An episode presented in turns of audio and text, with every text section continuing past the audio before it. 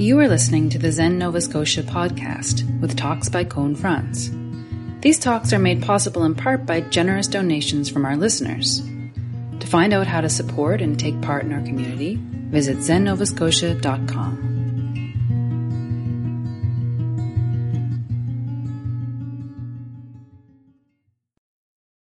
Take a moment and imagine that the ceremony we just did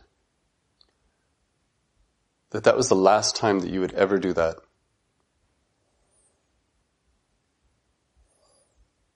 For some of you, maybe it was also the first time.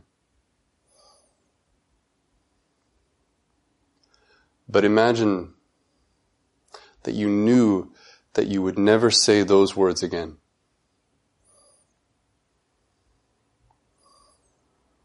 Or that you would never bow again.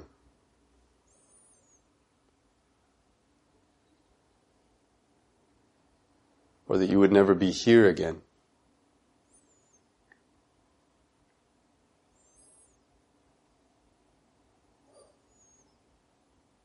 Or thinking back just a few minutes further, imagine that tonight, when the last bell rang at the end of Zazen, that that was the last time that you would ever sit in Zazen. It's done.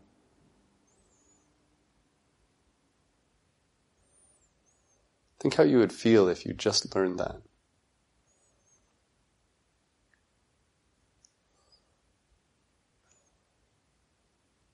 For me, there's a little sense of loss. A little bit of a sense that, you know, maybe if I'd known that tonight was the last night, maybe that would have affected something about what I brought to it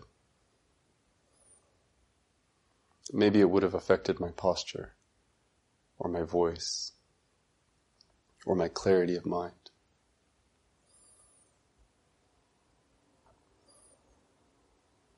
I wouldn't feel relieved.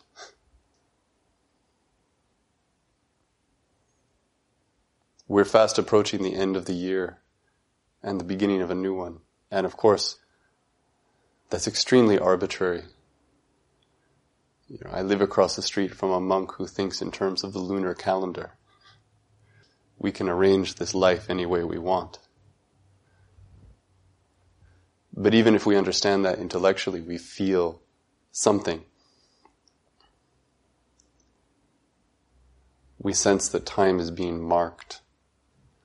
And so if you're like me, even though it isn't weighing on my mind, I have a little bit of awareness as I do things at the end of the year that this is the last time I will do them this year. Right? And so the notice went out that tonight would be the last night that ZNS sits this year. And there's something a little bit poignant about that. Even though a week from now we'll sit again, right on schedule, but then it'll be the first time.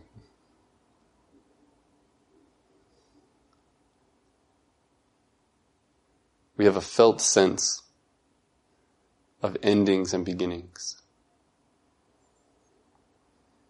I especially notice this when I'm moving because I've moved so many times from city to city. And as I'm, as I'm nearing that day when I'm going to get on a plane, everything becomes the last time. It's the last time that I'll go to this drugstore. It's the last time that I'll go to this restaurant. It's the last time that I'll drive past this park. I start noticing everything is coming to an end. And of course, I leave that city and that city will be fine. And the drugstore and the restaurant and the park will still be there. But in noticing that ending, in noticing that sense of goodbye, I'm a little bit more aware. I'm a little bit vulnerable.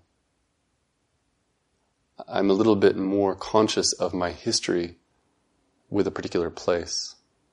So as I drive past the park, and I think this is the last time that I'm going to drive past this park, I see the encounters that I had at that park a year ago, or two years ago, or three years ago. I think it's good that we have these, these moments, these things that kind of poke us in the chest.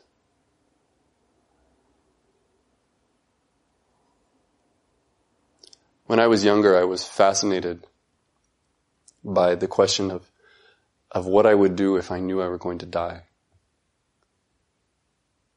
I don't know why it took hold of my mind, but I would play the question a lot. And I would play it in all its variations. You know, what if I knew? It's always such a, a strange controlled story because I think when we play this game, we don't imagine that we'll get sick we don't imagine that we'll lose some sort of functioning. We imagine that we'll be healthy and then bang. But I would think, well, what if I had a year? You know, how would I rearrange my life? Well, what if I had six months? What if I had one month? What if I had just one week to live and I knew that? What would I do? Well, what if I had a day? Or two hours? What if I had 10 minutes?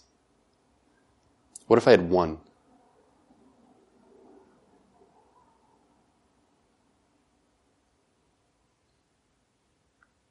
When I play this game, there's a very clear progression where if, if I have a year, I do a little bit of legacy building. You know, maybe I try and finish up that novel. Right? I try and leave a little something behind. I have time. If I don't have that much time, if it's, if it's a matter of months, then I start thinking in terms of kind of leaving my house in order. Making sure that I'm not leaving too much of a mess for my family to clean up.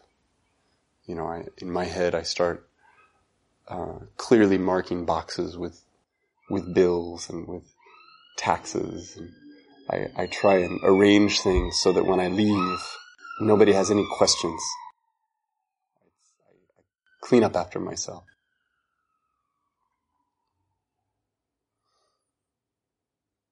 If I get down to a week,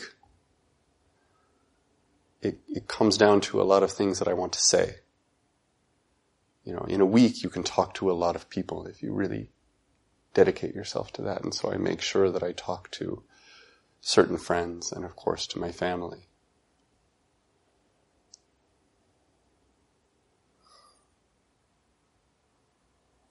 And I, I feel, you know, when I think about these things, I, I think, for example, is there a lot that's unsaid? But with my immediate family, no. I wouldn't worry that I hadn't said what I needed to say. But I have some friends to whom I, I haven't really expressed enough. Not recently, anyway. I have people who, people to whom I, I want to say, I respect you. Or I see great promise in you. Or I'm grateful for you a lot of those things in my life are not said. Sometimes the occasion arises, but I rarely create it.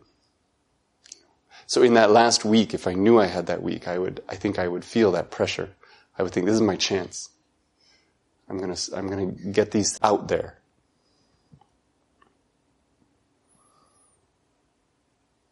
If it comes down to a day,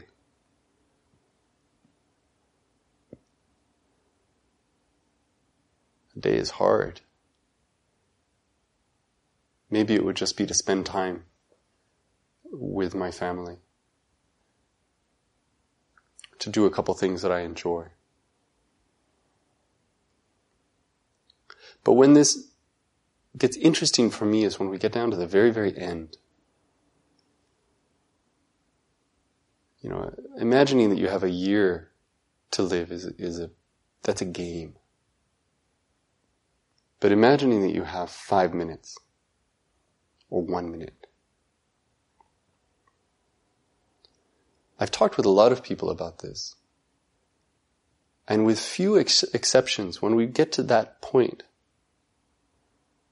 that point where you, you can't even make a phone call really because they might not pick up the phone in time. It becomes a question of your mind. How do I want my mind to be as I face death?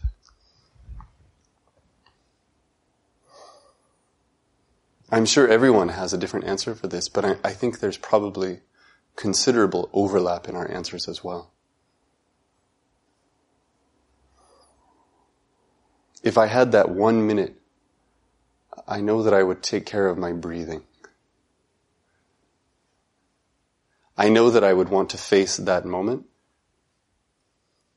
clearly and without fear.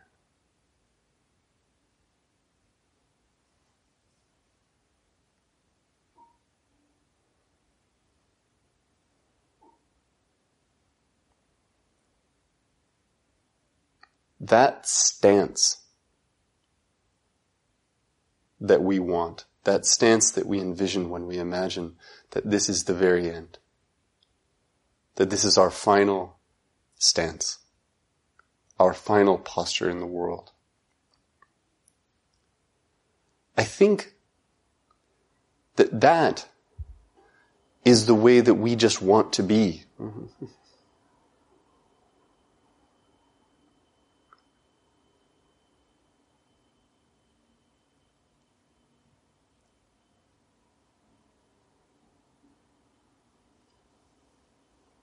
The way that we would direct ourselves, the courage that we would find in that final minute in facing our death, that clarity is the thing that we want to have define every moment.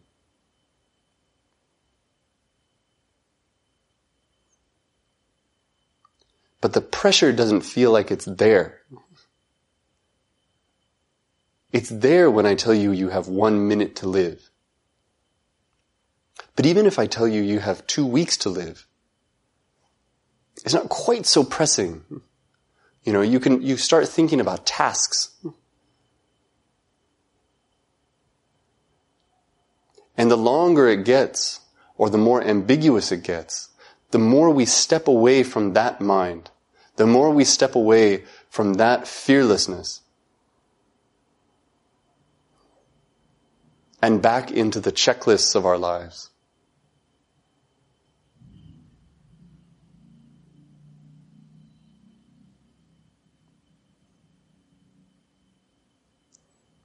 And yet we have this opportunity now. Always now.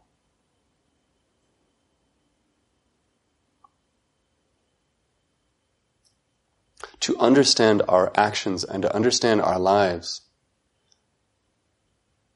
as if we're at the end.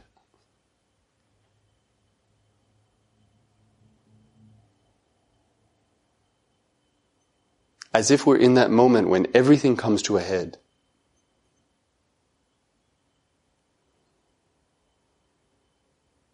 It's never not that moment.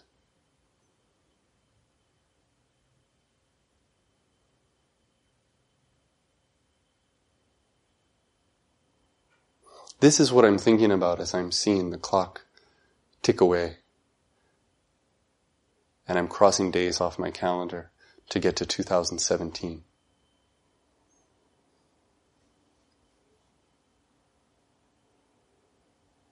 I'm, I'm feeling that poignant sense of this is the last one of these. This is the last one of these. This is the last one of these.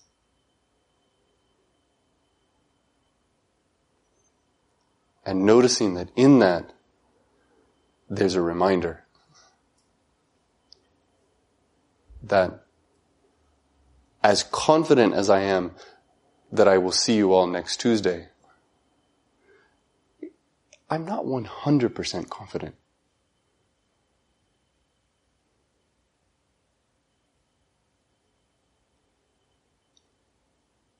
And in that doubt,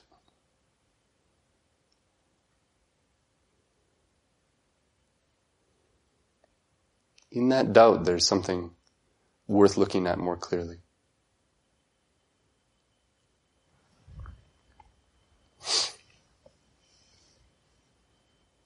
I'll stop there.